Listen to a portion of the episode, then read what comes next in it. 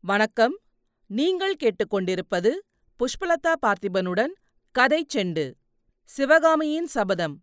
எழுதியவர் கல்கி கிருஷ்ணமூர்த்தி. பாகம் இரண்டு காஞ்சி முற்றுகை. அத்தியாயம் முப்பத்தி ஐந்து கள்வரோ நீர். மறுநாள் மாலை நேரத்தில் மண்டபத்து கிராமத்து சிவன் கோயில் கண்கொள்ளா காட்சி அளித்துக் கொண்டிருந்தது.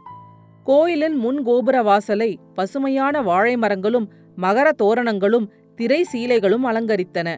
உள்ளே அத்த மண்டபத்தையும் வெளி கோபுரத்தையும் சேர்த்து பிரகாரத்தில் விஸ்தாரமான பந்தல் போட்டிருந்தார்கள். பந்தல் முனைகளில் வரிசை வரிசையாக தந்த வர்ணமுள்ள இளந்தென்னங் குருத்து தோரணங்களும் அவற்றின் இடையிடையே செந்தாமரை முட்டுகளும் தொங்கிக் கொண்டிருந்தன. அந்த நாளில் தமிழ்நாட்டில் நீர்வளமுள்ள ஒவ்வொரு கிராமத்திலும் தாமரை குளம் உண்டு. குளத்திலே தண்ணீர் இருப்பதே தெரியாத வண்ணம் தாமரை இலைகளும் மலர்களும் மொட்டுகளும் நிறைந்திருக்கும்.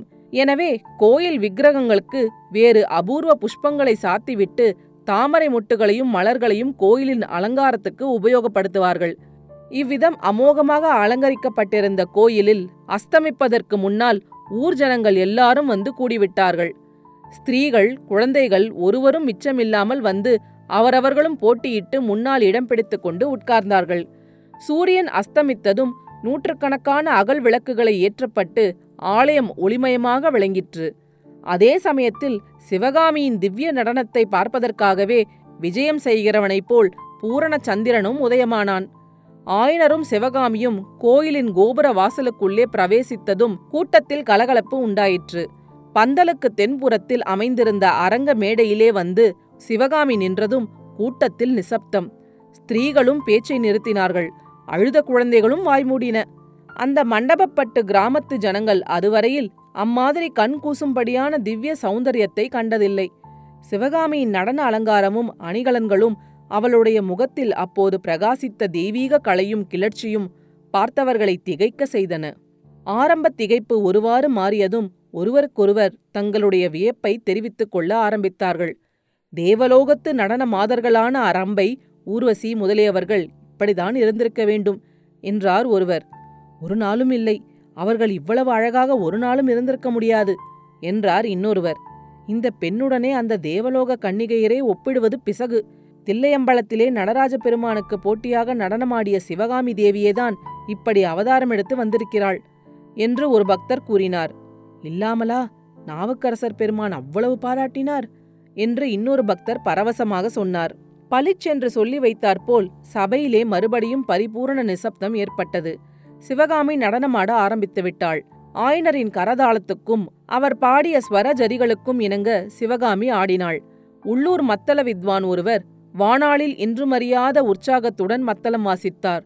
கும் கும் என்னும் மத்தள சத்தத்தோடு கலந்து பாதசலங்கை ஒளி கல் கல் என்ற சப்திக்க சிவகாமி நிறுத்தமாடினாள் அந்த நிறுத்தத்தில் மின்னலின் விரைவு காணப்பட்டது. மான்குட்டியின் துள்ளல் தோன்றியது. கான மயிலின் சாயல் விளங்கியது. சில சமயம் சிவகாமி பூமியிலே நின்று ஆடினாள். சில சமயம் வான மண்டலத்துக்குச் சென்று வெண்மதியின் கிரணங்களில் ஆடினாள். சில சமயம் நட்சத்திர மண்டலத்துக்கே சென்று விண்மீன்களின் மத்தியில் பம்பரம் போல சுழன்று ஆடினாள். சிவகாமி அவ்விதம் சுழன்றாடிய போது பார்த்து கொண்டிருந்தவர்களின் கண்கள் சுழன்றன. அரங்கமேடையும் அகல் விளக்குகளும் சுழன்றன. கோயில் சுழன்றது கோபுரங்கள் சுழன்றன. தூங்கானை மாடத்து தங்க ஸ்தூபி சுழன்றது. வானமும் பூமியும் கீழ் மேலாக சுழன்றன. சந்திரனும் நட்சத்திர மண்டலங்களும் சுழன்று சுழன்று வந்தன. இவ்விதம் வெவ்வேறு கால பிரமாணங்களில் வெவ்வேறு ஜரிகளில் விதவிதமான நிறுத்த வகைகளை ஆடி சபையோரை கிருகிருக்க அடித்த பிறகு சிவகாமி சிறிது நேரம் சிரம பரிகாரம் செய்து கொள்வதற்காக மேடைக்கு பின்புறம் சென்றாள். அப்போது சபையில் பிரமாதமான ஆரவாரம் எழுந்தது.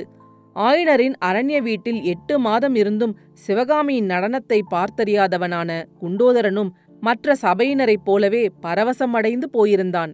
நடனம் நின்ற பிறகும் அவன் தன்னை மறந்த நிலையிலேயே இருந்தபடியால் பக்கத்தில் இருந்த மாமல்லரை பார்த்து பிரபு என்று ஆரம்பித்தான். மாமல்லரும் சிவகாமியின் நடனத்தில் பூரணமாய் ஈடுபட்டிருந்தாராயினும் அவர் தம்மையும் தமது சுற்றுப்புறத்தையும் மறந்துவிடவில்லை. எனவே குண்டோதரன் பிரபு என்றதும் அவர் அவனை ஒரு குலுக்கு குலுக்கினார். அதற்குள் பக்கத்தில் இருந்த ஐந்தாறு பேரின் கவனமும் குண்டோதரனின் மேல் விழுந்திருந்தது.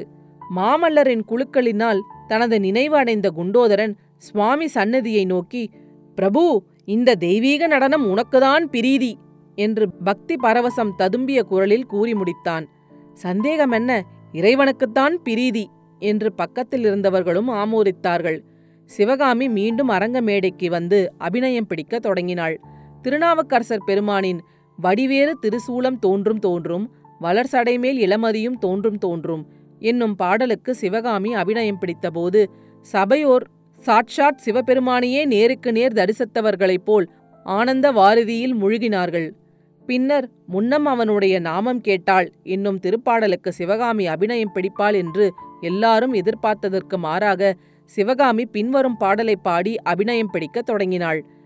வெள்ளநீர் சடையனார் தாம் வினவுவார் போல வந்தென் உள்ளமே புகுந்து நின்றார்க்கு உறங்கு நான் புடைகள் போந்து கள்ளரோ புகுந்தீர் என்ன கலந்துதான் நோக்கு நிக்கு வெள்ளரோம் என்று நின்றார் விளக்கிளங் பிறையனாரே. ஓர் அரியா பெண்ணின் உளமாகிய இல்லத்தினுள்ளே வெள்ள நீர்ச்சடையனராகிய சிவபெருமான் ஏதோ விசாரிக்க வருகிறவர் போல வந்து பிரவேசிக்கிறார். தூங்கிக் கொண்டிருந்த பெண் திடுக்கிட்டு எழுந்திருக்கிறாள். கண்ணை கசக்கிக் கொண்டு பார்க்கிறாள். யாரோ முன்பின் அறியாதவர் எதிரில் நிற்பதைக் கண்டு ஐயோ இப்படி சொல்லாமல் கொள்ளாமல் என் உள்ளத்திலே புகுந்த நீர் யார்? கல்லரா என்று வினவுகிறாள். அப்போது வந்தவர் கண்ணோடு கண் கலங்கும்படி அந்த பெண்ணை உற்று பார்க்கிறார். பார்த்துவிட்டு நகை செய்கிறார். அந்த நகைப்போடு கலந்து நானா கள்ளன்? கள்ளத்தனம் என்பதே அறியாத வெள்ளை மனத்தவனாயிற்றே. அதற்கு அறிகுறியாக என் மேலேயும் வெந்நீர் பூசியிருக்கிறேன். தெரியவில்லையா? என்கிறார். வானத்திலே விளங்கிய இளம் பிறையை திருடி தம் சிரசிலே அணிந்து கொண்ட பெருமான்தான் இப்படி ஒன்றும் தெரியாதவர் போல நடித்தார். ஆஹா அந்த இளம்பிறையின் அழகை சொல்வேனா? அவருடைய கள்ளத்தனத்தை சொல்வேனா? அல்லது கள்ளமற்றவர் போல அவர் நடித்த நடிப்பை சொல்வேனா? மேற்கூறிய இவ்வளவு உள்ளப்பாடுகளும் வெளியாகும்படியாக சிவகாமி தன் முகபாவங்களினாலும் அங்கங்களின் சைகைகளினாலும் கைவிரல்களின் முத்திரையினாலும் உணர்ச்சியோடு கலந்து அற்புதமாக அபிநயம் பிடித்தாள். பாடலும் அபிநயமும் சபையோருக்கு எல்லையற்ற குதூகலத்தை அளித்து பலமுறை ஆகாகாரத்தை வருவித்தது. ஆனாலும் சபையோர்கள் திருப்தி அடைந்தவர்களாக காணவில்லை. அவர்களில் ஒருவர் துணிந்து எழுந்து அரங்கமேடைக்குச் சென்று ஆயனர் காதோடு ஏதோ சொன்னார். அது சிவகாமியின் செவியிலும் விழுந்தது. சிவகாமி சிறிது தயக்கத்துடனேயே முன்னம் அவனுடன் நாமம் கேட்டாள் என்று பாடிக்கொண்டு அபிநயம் பிடிக்க ஆரம்பித்தாள். எவ்வளவோ திறமையுடனே விதவிதமான உள்ளப்பாடுகள் அற்புதமாக வெளியாகும்படி அபிநயம் பிடித்தாள். பாட்டும் அபிநயமும் முடியும் தருவாயில் சபையிலே பலருக்கு ஆவேசம் வந்துவிட்டது. ஒரு வயது சென்ற கிழவர் எழுந்து நின்று நடராஜா நடராஜா நர்த்தன சுந்தர நடராஜா என்று பாடிக்கொண்டே ஒரு காலை தூக்கிய வண்ணம் சபையிலே நடனம் ஆடத் தொடங்கிவிட்டார். இம்மாதிரி உணர்ச்சி வாய்ந்த அபிநயத்தை இதுவரையில் யாரும் பார்த்ததில்லை. இனிமேல் பார்க்கப் போவதும் இல்லை என்று சபையோர் ஒருவருக்கொருவர் கூறி மகிழ்ந்தார்கள். ஆனால் இன்று அந்த பாடலுக்கு அபிநயம் காஞ்சியில் நாவுக்கரசர் பெருமான் சந்நிதியில் அமைந்தது போல் அவ்வளவு உணர்ச்சியுடன் அமையவில்லை என்று மூன்று பேருக்கு மட்டும் தெரிந்திருந்தது. அந்த மூவர் ஆயனர் மாமல்லர் சிவகாமி ஆகியவர்கள்தான். சிவகாமி இன்றைக்கு அபிநயத்தின் முடிவில் மூர்ச்சையடைந்து பூமியில் விழுந்துவிடவும் இல்லை. அடுத்த அத்தியாயத்தில் விரைவில் சந்திப்போம். கதைச்செண்டு பற்றி உங்கள் நண்பர்களிடமும் உறவினர்களிடமும் பகிரவும். உங்கள் கருத்துக்களை கமெண்ட்டுகளில் பதிவிடுங்கள். உங்கள் கருத்துக்களை கேட்க ஆவலுடன் காத்துக் கொண்டிருக்கின்றேன். நன்றி. நீங்கள் கேட்டுக்கொண்டிருப்பது புஷ்பலதா பார்த்திபனுடன் கதை செண்டு.